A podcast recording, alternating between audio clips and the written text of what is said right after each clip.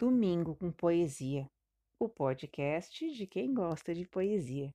Eu sou Meili, Mei para muitos, e no mês de abril trago Mariana Godoy.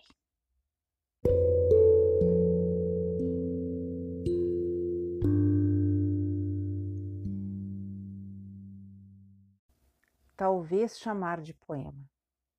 Heloísa pega um papel e um lápis, faz algumas garatujas e depois entrega a folha dizendo: Pronto.